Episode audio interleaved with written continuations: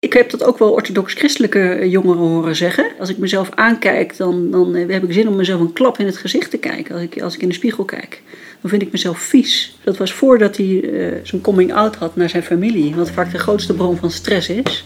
School kan ook een bron van stress zijn, of, of de religieuze gemeenschap. Aan het woord is psychiater Kobi Groenendijk. Ze heeft, zoals ze zelf zegt, een bijzondere liefde voor het begeleiden en behandelen van LHBT-patiënten met psychische problemen. Dit is Komt een mens bij de dokter. En ik ben Angelique Houtveen. In deze podcast horen we verhalen uit de spreekkamer. Intieme, ontroerende en opzienbarende verhalen. Van en over mensen die lang niet altijd de hulp krijgen die ze nodig hebben. In deze aflevering vertelt een deskundige over haar ervaringen in de spreekkamer. Binnen en buiten de psychiatrie maakt Kobi zich al jaren hard voor LHBT-personen. De afkorting LHBT staat voor lesbisch, homo, biseksueel en transgender. Er wordt te makkelijk gedacht dat LHBT'ers in Nederland het goed hebben, ook door hulpverleners. Want we zijn een vrijzinnig land. Het homohuwelijk is bij wet geregeld. Ja, dat hoor ik regelmatig. Ook van de best bedoelende uh, collega's. Die denken, goh, maar alles kan nu toch. Ik bedoel, we hebben gay pride, uh, iedereen kan trouwen, je kan zelfs een gezin stichten. Dus nou, nu is het toch gewoon goed. Dat wil denk ik ook iedereen graag. Zo van de juridische werkelijkheid klopt nu op papier. En daarmee denkt men dan ook dat, dat de binnenwerkelijkheid van mensen op orde is.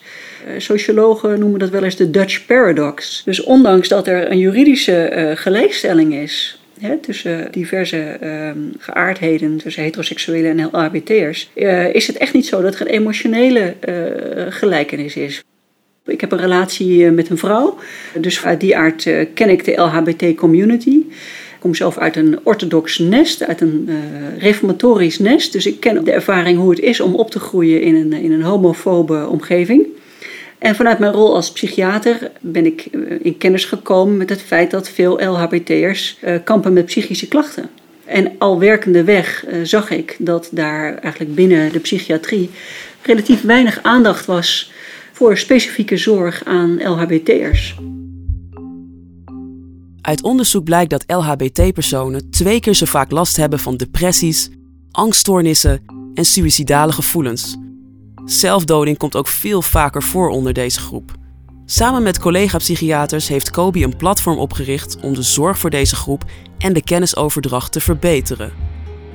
Zij hoort schrijnende verhalen van LHBT'ers in haar spreekkamer. Ik denk bijvoorbeeld aan een uh, man uit het Midden-Oosten van islamitische afkomst die ik in behandeling heb. En die van jongs af aan zo bestraft is door zijn ouders om zijn bewegen, om zijn kledingvoorkeur, om zijn vriendenvoorkeur, om zijn interesses. Dat hij bij mij komt vanwege depressies, eh, vanwege suïcidale gevoelens, vanwege het niet hebben van hoop dat ook hij misschien een leven kan opbouwen.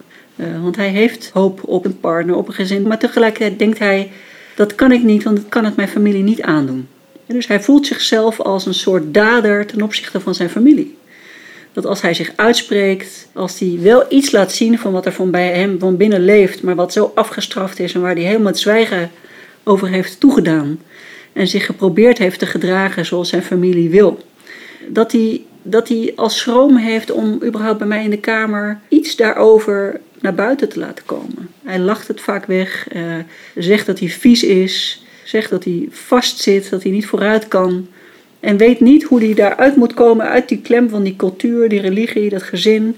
En uh, denkt dus dat hij andere schade toebrengt door ietsje meer toe te gaan geven aan wat er ook in hem leeft, aan positieve gevoelens eigenlijk, aan hele normale gevoelens. Wat we dan proberen te doen is de origine van hoe hij met zichzelf is gaan omgaan, hoe hij dat geleerd heeft, hoe hij met zichzelf moet omgaan. Om daar toch een beetje ruimte te krijgen dat dat misschien niet helemaal echt is wie hij is, maar dat dat een aan hem opgeplakte identiteit is.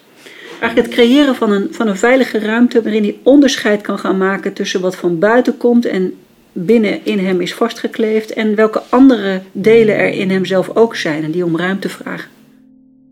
Niet alleen binnen de orthodox-islamitische gemeenschap hebben LHBT'ers het zwaar. Dit geldt bijvoorbeeld net zo goed voor de orthodox-christelijke gemeenschap de Bijbelbelt van Nederland.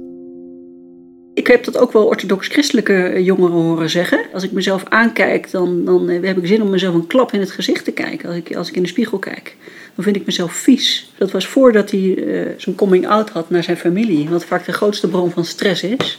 School kan ook een bron van stress zijn, of, of de religieuze gemeenschap. Je kunt zo, zogenaamd een alien zelf in jezelf krijgen, dus een vreemd zelf, een soort alien.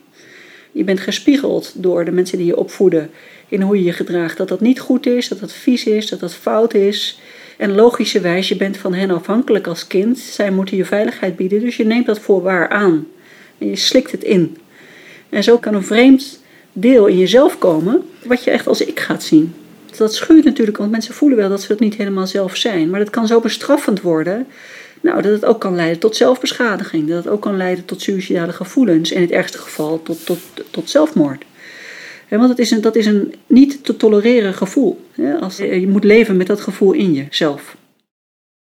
Voortdurende afwijzing en bestraffing hebben een negatieve invloed op je karaktervorming en de ontwikkeling van je identiteit, met alle gevolgen van dien. Kobe weet dit helder te schetsen. Als er niet gewoon een rustige opbouw is kunnen zijn van, van wie je bent, dat je niet hebt kunnen worden wie je bent van jongs af aan, uh, dan zie je dat, dat, dat nogal wat uh, eh, LHBT'ers, dat het ook hun karakter gaat beïnvloeden. Uh, en dat mensen allerlei manieren gaan verzinnen om toch maar goed genoeg te zijn in die ogen van die ander. Dat mensen heel perfectionistisch worden. Dat ze enorm prestatiegericht worden. Dat ze heel dwangmatig soms kunnen worden om de boel maar te willen controleren. Zo van, nou dan, dan weet ik tenminste dat het goed gaat komen met mij.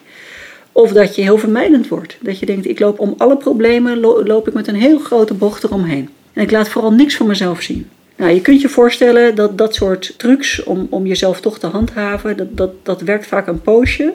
Maar naarmate de problemen intiemer worden, ja, dan lopen mensen daarin vast. En dan, dan, dan kan het natuurlijk echt leiden tot forse depressie of echt ernstige angst. Als een kind een normale behoefte toont, een normale manier van gedragen, gewoon zich uit. En als dat wordt afgestraft, of met negatieve woorden wordt belabeld, of als zonde wordt gekwalificeerd, of als het weg moet wat je voelt of wilt tonen, dan kan je je voorstellen dat dat verwarring geeft in het binnenste van een kind. Uh, en dat dat zelfs tot chaos kan leiden als het ook met agressie en veel chaos gepaard gaat. En onverwachtheid en straf. Als dat heel heftig gaat, dan kunnen kinderen daar echt chaotisch gehecht van worden. En dat kan leiden tot veel psychische klachten. Dus hoe meer die gehechtheid eigenlijk verstoord raakt, dat is toch heel naar, want dat geeft een soort blueprint van hoe je over jezelf moet denken in het contact met je ouders en ook hoe je moet denken over jou en de mensen die je gaat ontmoeten. Uh, en die blueprint van vertrouwen, hè, basic trust op, op zo'n mooi Engels, of basic distrust, dat zijn wel belangrijke uh, ja, prints die in het innerlijk van iemand kunnen leven. LHBT'ers die door aanhoudende negatieve ervaringen wantrouwig zijn geworden, vinden het vaak moeilijk om hulpverleners te vertrouwen. De drempel om hulp te zoeken voor mentale problemen is hoog. En, en daarom is het zo goed als, uh, uh, als de GGZ, de geestelijke gezondheidszorg. Maar dat geldt ook voor de huisartsenzorg. Dat geldt ook voor het maatschappelijk werk. Overal waar mensen eigenlijk aankomen met hun vragen, uh, dat ze voelen dat daar een diversiteitsvriendelijke sfeer hangt. En ja, dat kan zijn door een regenboogsticker of zo op de muur of een blad, of, maar ook vooral door de attitude van de behandelaar. Want dat moet eigenlijk de eerste safe space worden, de veilige plek, waar mensen tot die, verder tot zelfexploratie en, en tot positieve spiegeling kunnen komen. Zodat hopelijk wat je daar leert, dat je dat ook kan gaan oefenen en positieve ervaringen kan krijgen met mensen buiten de therapiekamer. Bij, bij een groot aantal mensen, niet bij iedereen, maar bij een groot aantal mensen is er herstelvermogen. En kun je ook op latere leeftijd, met mensen die vertrouwenwekkend zijn en betrouwbaar en consistent en aandachtig, kun je alsnog positieve ervaringen opbouwen en vertrouwen opbouwen in jezelf en in anderen. Maar goed, je kunt je voorstellen hoe, hoe meer de negatieve ervaringen daartussen zitten en hoe minder je vrij bent in het aangaan van contacten buiten je eigen cirkel, ja, dat, dat kan wel toch wel een klus zijn om dat opbouwwerk uh, te beginnen. Als de behandelaar zelf LHBT'er is, kan dit het gevoel van veiligheid vergroten.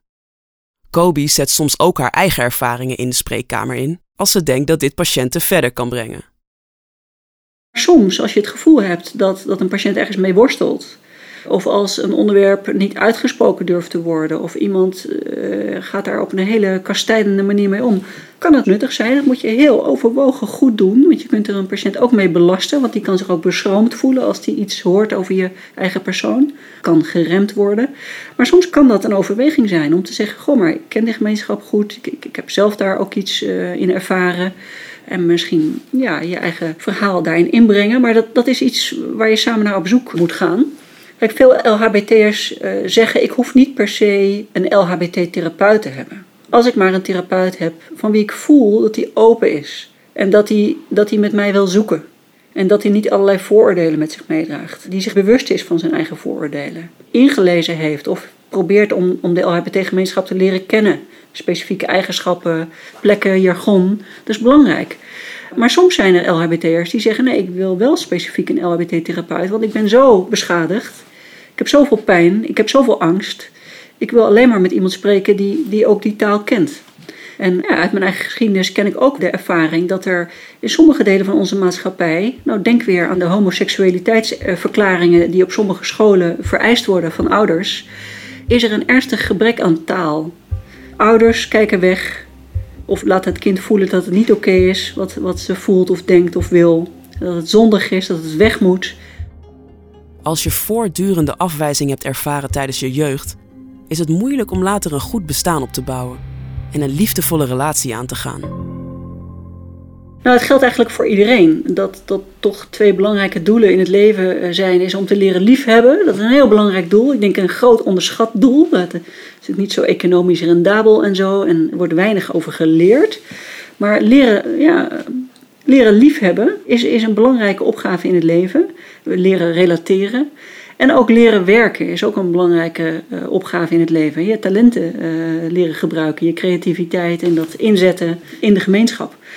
Naarmate je meer gehinderd bent van jongs af aan, of op de school, ook in Nederland, hè, want we doen wel vaak hebben we het vingertje naar buitenlanden. Maar in ons eigen land hebben we een hele Bijbelbelt, de roots van Nederland zou ik durven zeggen.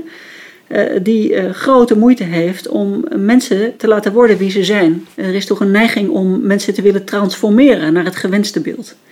Ik zou durven zeggen dat dat een ernstige schadelijke tendens is in onze eigen maatschappij. Kobe ziet de gevolgen van deze schadelijke tendens in haar spreekkamer. Ze moet denken aan een veelbelovende jonge vrouw. Ze is mentaal sterk, maar heeft een trauma opgelopen door de agressie en afwijzing van haar familie. Het is gelukkig wel steeds beter gegaan, ook in Nederland, met de acceptatie van LHBT'ers en ons dezelfde rechten geven als heteroseksuelen. Maar je ziet vooral in orthodox-religieuze kring en in biculturele kring, dat zijn groepen in onze samenleving waar dit nog erg moeizaam ligt. En uh, ja, er zijn legio voorbeelden. Ik kreeg een poosje geleden bijvoorbeeld een, een Marokkaans-Nederlandse uh, jonge vrouw bij mij. Slimme vrouw, studeerde aan de universiteit. En die zat helemaal klem omdat ze ontdekte uh, op vrouwen te vallen en ook haar eerste verliefdheid had. En dat was een absolute no-go uh, in haar familie. Ze werd ernstig bedreigd door haar vader en ook enorm afgewezen door haar moeder. Ze moest het huis uit, was bang voor de agressie van de familie. En ja, en wat ik zag, je kunt dat dan eigenlijk klinisch wel een acute stressstoornis gewoon noemen. Bij iemand met wie je verder eigenlijk helemaal niks aan de hand is. Gewoon een leuk iemand die studeert en bezig is met de eerste verliefdheden. En die dan een trauma oploopt en daar middenin zit. Het is natuurlijk enorm lastig als ja, juist je familie, hè, die je normaal gesproken bescherming en veiligheid moet bieden, als die je op zo'n kernachtig deel van jezelf angst aanjaagt en soms zelfs met agressie benadert. Dat is een duivels dilemma voor heel veel LHBT'ers, denk ik, hoe daarmee om te gaan. En iedereen zoekt daarin zijn weg. Sommige islamitische uh, Nederlanders die verbergen het, hè, hun, hun, liefdesleven, om toch maar het contact met de familie te kunnen houden. Sommige mensen breken. Andere mensen uh, zitten er ergens tussenin. Die proberen iets van hun eigen leven op te bouwen en een soort don't ask, don't tell-achtige situatie met hun uh, familie of kerkgemeenschap te hebben. Er is geen standaard procedé, dat is een zoektocht. Het is funest voor je ontwikkeling als je in negatieve bewoordingen over jezelf leert denken. De taal speelt in Kobi's visie een cruciale rol. Zij vindt het belangrijk dat patiënten in therapie een nieuwe taal vinden voor wat zij voelen en denken, voor wie zij zijn. Soms zijn er scholen waarin er geen taal is, behalve de taal van schuld en boete, van ziekte. Als er geen taal is, kan een kind zich ook niet identificeren met zijn ouders. Kan die ook niet een gender rustig opbouwen en met vrouwelijkheid en mannelijkheid experimenteren, met liefde experimenteren voor beide ouders. Als die taal weggemaakt wordt of ingevuld wordt met negatieve taal, dan kan je voorstellen dat dat van binnen ofwel een, een groot gat geeft, ofwel dat je voorzichtige opbouw van identiteit gevuld wordt met negativiteit en straf en ziekte en zelfbeschuldiging. Dus daarom is denk ik, uh, zeker bij LHBT'ers, het soms nodig dat, dat er heel actief positieve, bevestigende taal in de spreekkamer wordt gebruikt. Psychiaters en psychologen moeten een diagnose stellen. Anders wordt de behandeling niet vergoed. Dit knellende systeem maakt dat er vaak onnodig labels worden geplakt, waarschuwt Kobi. Labels en het gebruik van jargon creëren afstand, wat een open gesprek, met een eigen taal, in de weg staat. Kijk, als mensen dan bij een behandelaar komen en er moet gezocht worden naar nieuwe taal, zou mijn wens eigenlijk zijn voor iedereen dat je zoveel mogelijk probeert dat iemand zijn eigen taal ontwikkelt. In plaats dat wij als psychologen of psychiaters mensen wel eens gaan vertellen hoe het zit en dan een of ander label aandienen waar je dan het leven mee door moet. En voor je het weet denk je, ik ben ziek, ik word nooit meer beter. Dus je moet heel erg oppassen met, uh, met jargon. Vak wordt mooier als je dichter bij je eigen taal durft te komen. Spannender, het wordt allemaal heel echt veel echter. Jargon kan soms ook dienen om iemand een beetje op afstand te houden. Dan weet je hoe het zit en dan hoef je het alleen maar te vertellen aan die andere hoe het zit en wat hij moet doen. Terwijl als het een meer een zoekende beweging is, dat iemand zijn eigen taal gaat ontwikkelen, zich misschien spiegelt aan echt doorleefde taal van de behandelaar. Nou, dan komt er denk ik, is er meer kans op dat er een, een, een stabielere identiteitsontwikkeling kan komen. Dit is ongeveer mijn taal. Maar ja, ik probeer altijd wel erg aan te sluiten bij de taal waar iemand zelf mee komt. Dus hoe die, hoe die zichzelf omschrijft, of hoe zij zichzelf omschrijft. En dan daarin mee te gaan en te kijken wat voor nieuwe taal er ontstaat. Kijken wat de betekenis daarvan is, de lading daarvan is. Wat voor voorbeelden je zelf hebt gehad, bijvoorbeeld rondom intimiteit, seksualiteit. Te kijken hoe dat je beïnvloed heeft in het spreken over jezelf. Ja, ik denk dat dat het meest fruitful is. Dus dat maar zeggen, het meeste vruchten afwerpt als je dat doet. Aandachtig zijn voor LHBT-gerelateerde problemen en tegelijkertijd seksuele oriëntatie en genderidentiteit niet onnodig problematiseren. Als behandelaar moet je daar een evenwicht in zien te vinden.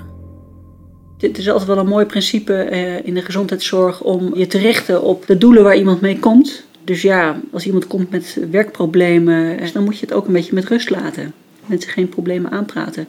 Maar als het gaat over dat laveren, ik kan me daar eh, af en toe wel bezwaard in voelen dat als we het hebben bijvoorbeeld over een islamitische uh, jonge man die kampt met zijn homoseksuele gevoelens en daar somber over is omdat zijn omgeving het helemaal niet accepteert, ja, die komt dan bij de huisarts omdat hij klachten heeft en die wordt dan verwezen naar mij. Of althans, het, heel veel mensen zoeken enorm naar een LHBT-vriendelijke hulpverlener. Dus via via uh, vindt hij dan iemand.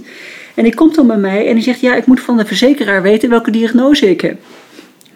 Ja, dan moet ik wel eventjes slikken, want uh, ja, hoezo diagnose? Je moet een label hebben, anders, anders mag je niet ergens heen gaan, dan wordt het niet vergoed. Maar, maar feitelijk is er natuurlijk met zo'n man niks mis die heeft gewoon gevoelens voor, voor een andere man. En die is daarin gehinderd. Ja, wie heeft nou eigenlijk de diagnose? Dus ik heb hem gezegd: er is helemaal niks mis met jou. Je bent gewoon jezelf, alleen je bent ernstig gehinderd. En daar heb je schade van opgelopen. Daar kan je soms somber van voelen en hopeloos. Uh, maar eigenlijk ligt de diagnose buiten jou.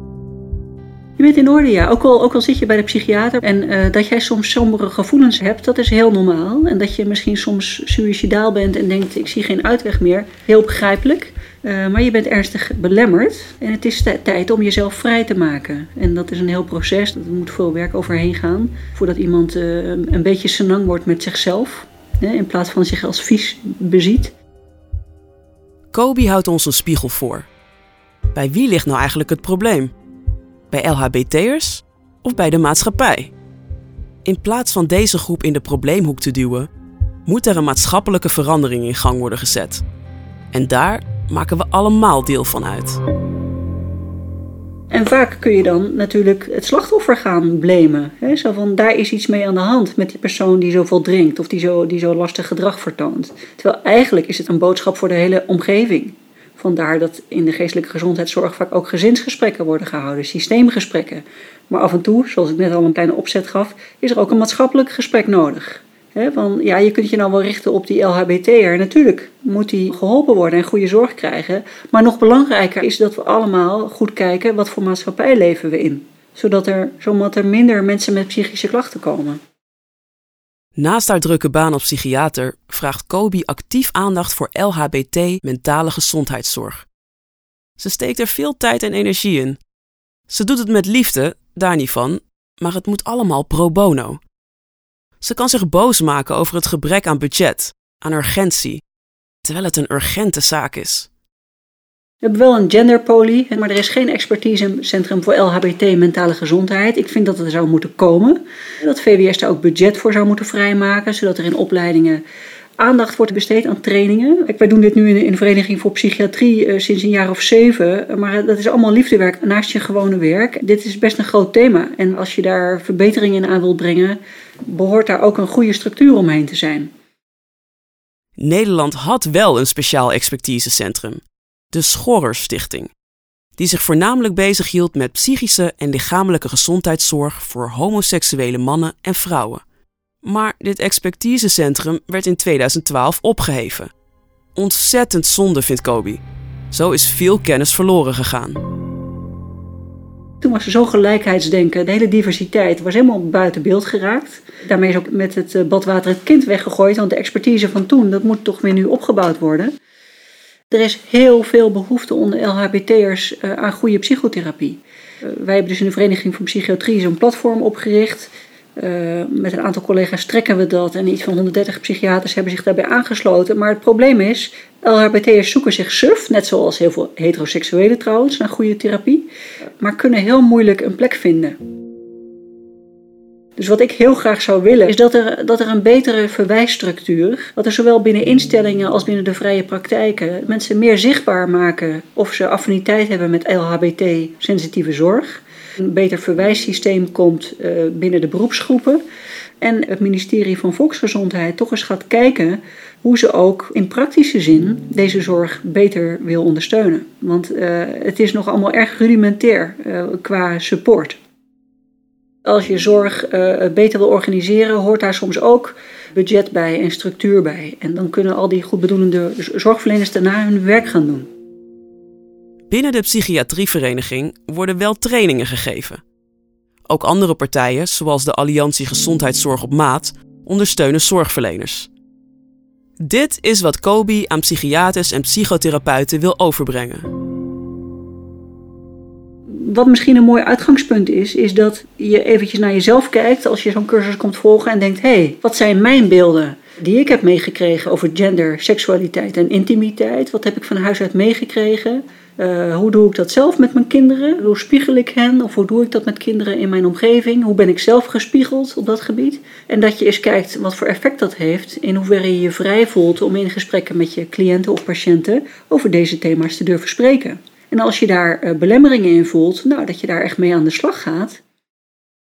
Een tweede is eigenlijk dat ik uh, iedereen, mezelf ook, altijd weer, elke dag weer, uh, maar ook collega's, de uitdaging zou geven om te proberen om in een niet wetende positie te gaan staan.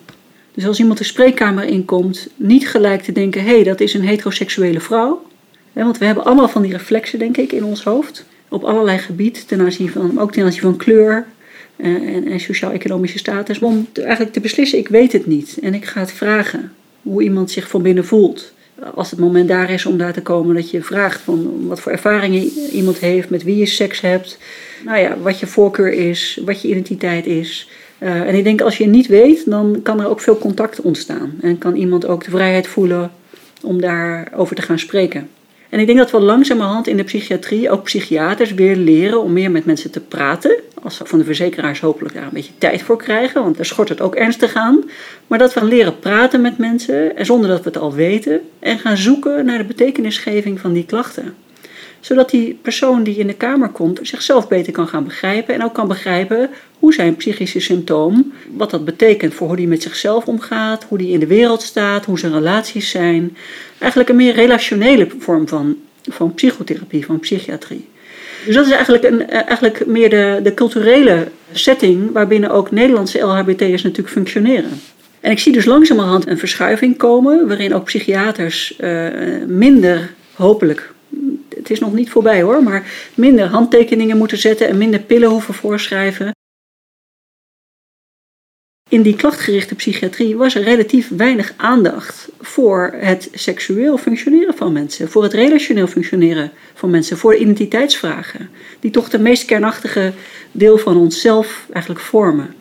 Dat gaf dus ook een lacune in training, in vrijheid van psychiaters die psychotherapie doen, om te durven spreken, dit, dit soort thema's te durven aanraken te laten zien aan mensen: hé, hey, je kan over deze thema's met mij praten. We kunnen hier naar gaan zoeken, ook al weten we het nog niet precies. Daar moet je wel getraind voor worden en ook uh, zelf innerlijk als behandelaar vrij in worden. Uh, jezelf een beetje kennen, voordat je dat samen met een cliënt of een patiënt durft te gaan doen. Voor LHBT-personen die hulp zoeken, moet er kundige mentale gezondheidszorg beschikbaar zijn. Laagdrempelig, makkelijk te vinden, met de nadruk op een veilige omgeving. Waarmee Kobe zeker niet wil zeggen dat therapie altijd noodzakelijk is. Ik denk dat het nog veel beter is als een LHBT'er dat kan vinden bij een goede vriend of vriendin. Of bij een goede docent, of bij een goede geestelijk leider, of bij een goede collega. Maakt me helemaal niet uit. Of een goede broer of zus. Als daar, als daar ergens positieve relaties zijn en je kan daar open voor gaan staan en je kan je daaraan laven en nieuwe nieuwe ervaringen aan opdoen, dat is eigenlijk de meest wenselijke situatie. Hè? Dat je gewoon in je eigen omgeving, ook al heb je het ergens moeilijk gehad thuis of op school, dat je met anderen iets nieuws kan gaan opbouwen en dat je daar stevig aan kan gaan ontlenen. Als dat er niet is, als mensen zo bang zijn dat ze die contacten niet aandurven gaan, ja, dan kom je soms bij een huisarts of dan kom je bij een psycholoog of een psychiater voor therapie, voor psychotherapie. En dan, dan zal je dat proces gaan doormaken met die behandelaar. En dat kan er soms best even gaan toegaan. Hè? Want dan krijg je natuurlijk al het wantrouwen krijg je soms op je af. En dan moet er veel verdragen worden en kijken of je het weer kan herstellen. En als je eenmaal maar bezig bent en je houdt elkaar vast, dan kan er denk ik iets nieuws ontstaan. Je hoorde psychiater Kobi Groenendijk. Meer weten over deze podcast? Kijk dan op komteenmensbijdedokter.nl. Je vindt hier uitgebreide informatie over hoe je de zorg krijgt die je nodig hebt. Deze podcast is een initiatief van de Alliantie Gezondheidszorg op Maat. En mijn naam is Angelique Houtveen.